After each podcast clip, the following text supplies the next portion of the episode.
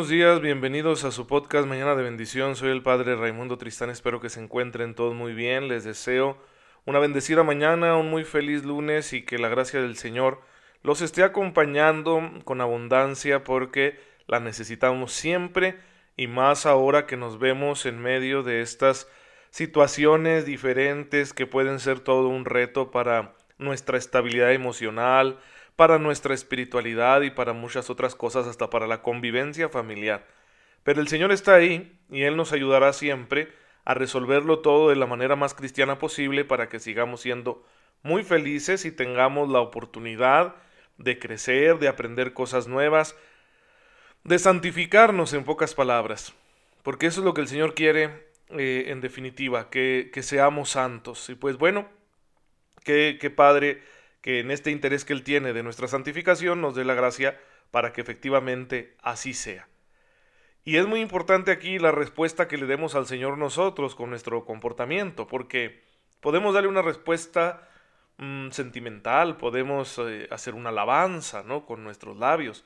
Podemos decir que lo queremos mucho y que estamos muy contentos y agradecidos por todo lo que nos da. Podemos decir que mm, este, estamos convencidos de nuestra fe, pero si no lo mostramos con las obras, pues vivimos en la contradicción. Y Él quiere que nuestro testimonio sea operativo, sea con nuestra manera de ser, sea con nuestras obras, sea con nuestro comportamiento. Y aquí es donde entra en juego lo que nosotros estamos estudiando, que es la relación con la dimensión ética de la fe cristiana con la moral. Por eso estudiamos la moral católica, porque tenemos que ver cómo debe ser nuestra conducta de hijos de Dios y que así la fe no se nos quede en un cúmulo de ideas o en unos bonitos sentimientos, sino que sea realmente algo plenamente humano como Dios quiere y que así nuestro testimonio ayude para que el mundo se salve para la edificación de nuestros hermanos. Ya hemos visto, siguiendo el catecismo de la Iglesia Católica, que la moral va a hundir sus raíces, primero que nada en el reconocimiento de que el ser humano, por ser humano, por haber sido creado imagen y semejanza divina, posee una dignidad. Esta dignidad que acompaña la vida de todo ser humano, de todos nosotros, tú tienes tu dignidad, yo tengo la mía, todos la tienen, es el fundamento de la moral porque se supone que con nuestra conducta no debemos lastimar, destruir esa dignidad que está presente tanto en nosotros mismos como en los demás. Por ejemplo, si yo quiero que me respeten, debo respetar a los demás. Si yo quiero que me traten como a un ser humano, yo debo tratar a los demás como personas. Ahora, yo debo tratarme a mí mismo para empezar, porque tengo mi propia dignidad y a veces soy yo mismo el que la destruyo. Entonces, es necesario que respete lo que Dios ha, mm, me ha dado, lo que Dios ha dejado como huella de su amor en mi ser, mi dignidad personal. Entonces mi conducta no debe ir en contra de mi dignidad. Y por lo tanto, como los demás poseen una dignidad igual a la mía, también ellos son imagen y semejanza de Dios, debo respetarlos. Eh, recuerdo el ejemplo que me dio una vez un joven, dice que iba en un auto con un amigo y que pasaron por una iglesia. Y los dos se persinaron al pasar por la iglesia. Y entonces se miraron el uno al otro y se sonrieron diciendo, ah, mira qué padre, los dos somos católicos. Pero mientras seguía el transcurso en el automóvil, pasaron junto a una acera y por ahí iba caminando una chica. Y eh, uno de ellos le gritó por la ventanilla. Muévete, gorda. Y entonces su compañero se le quedó mirando y le dijo, mejor no te hubieras persinado. ¿Sí? Es decir, si vas a reconocerte como católico, tienes que vivir como católico.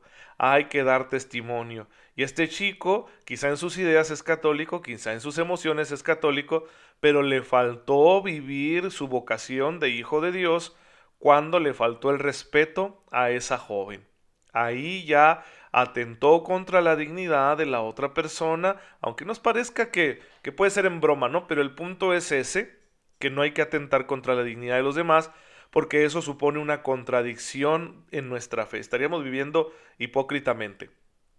Entonces, ahí está el punto de partida de la moral, la dignidad que todos tenemos como hijos de Dios.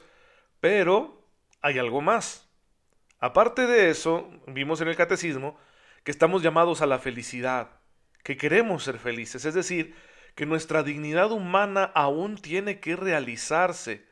Queremos una vida perfecta de plenitud, queremos trascender, queremos sentirnos realizados. Entonces, está bien buscar la felicidad porque ese es el gran motor de nuestra existencia. Sin embargo, el problema está en que los seres humanos tendemos a reducir la felicidad y la podemos convertir en algo que no es. Yo puedo pensar que la felicidad es pasar una vida cómoda donde nada me falte y yo no tenga que esforzarme demasiado. Pues eh, según la lógica que encontramos en la misma creación y en la revelación, no es esa la felicidad. La felicidad consiste en poder amar hasta el tope. Alguien que ama en plenitud es inmensamente feliz, aunque no lo tenga todo, aunque siga teniendo problemas, etc. Y bueno, por eso Jesús en su propuesta moral que encontramos en el Sermón de la Montaña, capítulos 5, 6 y 7 del Evangelio de San Mateo, no me voy a cansar de repetirlo, nos hace una propuesta moral y allí nos dice cuál es el camino a la felicidad y nos propone las bienaventuranzas, dichosos. Los que sepan comportarse así, WhatsApp, dichosos los pacíficos, dichosos los limpios de corazón, dichosos los que sufren por causa de la justicia, dichosos los que son perseguidos en mi nombre. De alguna manera nos está diciendo, dichosos los que son como yo, los que vivan como yo. ¿Por qué serán felices los que vivan como Cristo? Porque Cristo es el hombre perfecto. Y no hay mejor manera de conseguir la felicidad que imitándolo. Entonces, sí, estamos, todos queremos ser felices, pero estamos llamados a un camino concreto para conseguir la verdadera felicidad y este es el que Jesús nos ofrece. Entonces, la moral tiene este segundo enraizamiento en nuestro sentido de felicidad y en la propuesta, en el camino para ser felices que Jesús nos hace. Viene el tercer punto que se encuentra como fundamento de la moral cristiana y es el tema de la libertad, que lo vamos a encontrar en el Catecismo de la Iglesia Católica a partir del número 1730. El Catecismo retoma la Biblia y retoma el pensamiento cristiano de todos los siglos para señalar que Dios hizo al hombre libre, lo dotó con un libre albedrío para que decida. ¿Por qué? Porque Dios quiere que el hombre ame y sin libertad no puede haber amor. Por eso dice ya el libro del eclesiástico en el capítulo 15 versículo 14. Quiso Dios dejar al hombre en manos de su propia decisión. Somos libres, hermanos. Este es un misterio tremendo que nos inspira temor, porque mm, somos dueños de nuestros actos. Es decir, tú vas a hacer a fin de cuentas lo que quieras.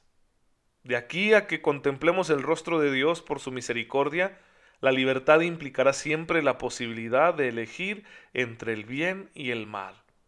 Por lo tanto, de crecer en la perfección o de debilitar nuestro ser, de respetar nuestra dignidad o de atentar contra ella. Todos nuestros actos propiamente humanos tienen esa característica, son libres. Es un gran misterio, ¿sí? Somos seres creados libres, dueños de nuestros actos. Y alguno podría decir, bueno, entonces, Padre, ¿por qué mm, nos molestamos en evangelizar? Pues si cada quien va a hacer lo que quiera. Por una razón muy sencilla, que así como somos libres, somos responsables. Con la libertad viene la responsabilidad. Entonces Dios pedirá cuentas de esos actos libres que nosotros hayamos realizado. Dios pedirá cuentas del ejercicio de nuestra libertad de manera que no podemos sentirnos tan tranquilos diciendo, Dios no se va a meter conmigo, yo hago lo que quiero, Él mismo me hizo libre, no importa qué camino tome, no, sí importa. Una cosa es que Dios nos haya hecho libres para que podamos amar, y otra es que Él quiera que hagamos lo que se nos venga en gana. No es eso, ¿sí? Dios es un Padre bueno. Y imagínenlo, yo lo, lo entiendo así, aunque parezca infantil la comparación. Ese papá que llega con una sorpresa para su hijo, ¿sí? Y le pone las manos cruzadas, ¿verdad? ¿Cuántas veces nuestros padres hicieron eso con nosotros? Y le dice, hijo, escoge, una mano está vacía, la otra tiene una sorpresa. Y como el papá es bueno, ¿sí? Le guiña el ojo para que vea dónde está la sorpresa. Le hace una seña para indicarle cuál mano es la mano que tiene el premio. De manera que el niño escoja lo mejor y se lleve el regalo. Así nuestro Dios. Por eso encontraremos frases en la escritura donde Jesús, perdón, donde Dios nos dice, pongo delante de ustedes la vida y la muerte, pongo delante de ustedes el bien y el mal, que quieren. Pero luego siempre la escritura dice esto, escojan el bien. ¿Sí? Escojan el bien. El Señor nos está diciendo que es lo que más nos conviene. Nos da la posibilidad, insisto, porque sin libertad no podría haber amor. Sin embargo, nos indica qué es lo que más nos conviene. Nos guiña el ojo y nos dice dónde está la sorpresa, dónde está la felicidad. Escoge lo bueno, escoge el bien, escoge la vida, esa invitación es constante de parte de Dios para el pueblo de Israel, de parte de Dios para toda la humanidad. Y así nosotros nos damos cuenta que Dios no es indiferente a nuestras elecciones.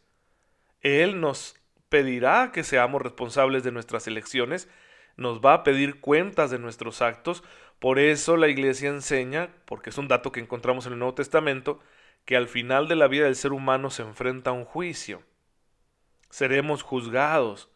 ¿En qué? En el amor, decía San Juan de la Cruz. Es decir, seremos juzgados acerca de la naturaleza de nuestros actos, si éstos fueron coherentes con el amor o si se opusieron a él. Qué interesante porque con qué cuentas le vamos a salir al Señor si yo me muriera hoy. Qué avergonzado me sentiría de presentarme al Señor sin haber amado lo suficiente, sin haber amado en plenitud, me sentiría avergonzado y atemorizado porque he dedicado mucho tiempo al egoísmo, a cosas inútiles o a perseguir ambiciones y en ocasiones me he permitido odiar. Bueno, pues eso es lo que hay que rechazar, ¿sí?